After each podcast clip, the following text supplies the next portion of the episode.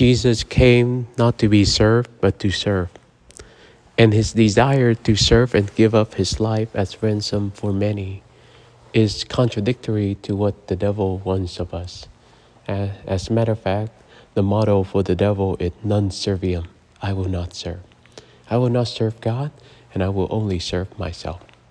Therefore, my brothers and sisters, when we live a spiritual life and a life of discipleship, we have to be very careful and mindful of our real intention and our real desire.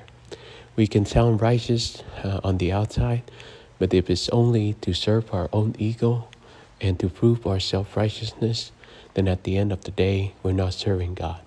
We're only serving ourselves.